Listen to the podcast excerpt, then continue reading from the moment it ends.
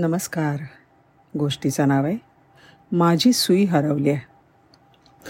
प्रसिद्ध सुफी संत राबिया ह्यांचा जन्म पंच्याण्णव ते नव्याण्णवच्या दरम्यान झाला होता. तिच्या कुटुंबातली ती चौथी कन्या.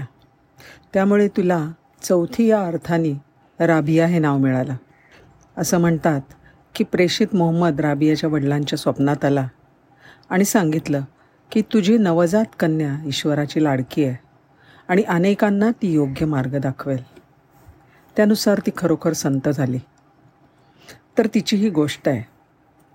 संत राबिया तिच्या छोट्या झोपडीबाहेर रस्त्यावर काहीतरी शोधत होती. सूर्य मावळत होता आणि अंधार पडला होता.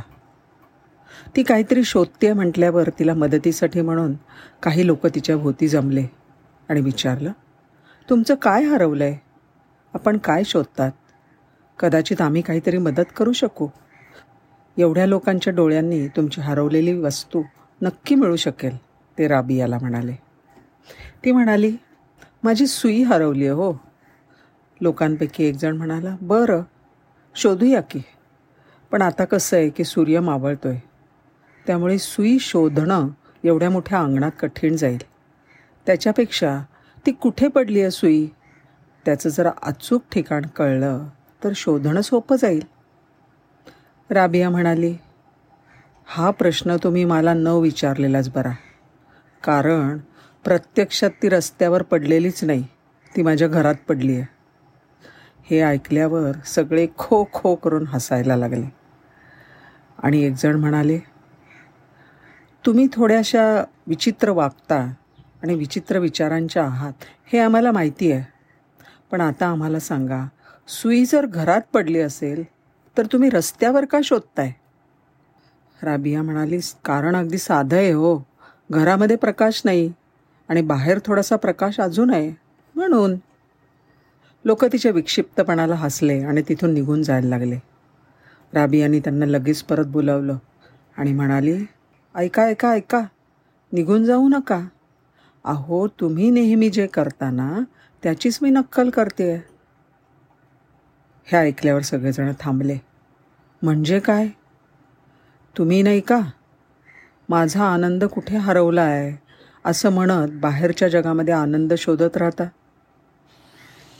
आपल्या पंचज्ञानेंद्रियांनी बाह्यजग सहज समजतं. म्हणून कान बाहेरून आवाज ऐकतात. हात वस्तूंना स्पर्श करतात. डोळ्यांनी दृश्य दिसतं चव जिभेनी समजते.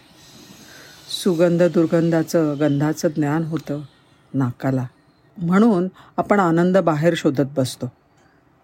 पण खरा आनंद आणि खरं सुख आपल्या आतच आहे हे कुठे आपल्याला कळतं? कारण आपण आज शोधतच नाही.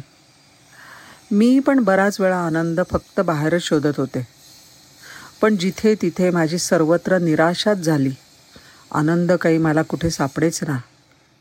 पण ज्या दिवशी मी आतमध्ये शोधलं म्हणजे माझ्या हृदयात तेव्हा मला मोठं आश्चर्य वाटलं. कारण तो तिथेच होता कायम वस्तीला. फक्त मीच कधी त्याचा शोध माझ्या अंतरंगात घेतला नाही. तर मंडळी सुई घरामध्ये हरवली असताना अंगणात शोधणं जेवढं मूर्खपणाचं आहे ना तेवढंच आनंदाचा शोध बाह्य विषयांमध्ये घेणं अविचारीपणाचं आहे. हो की नाही? धन्यवाद.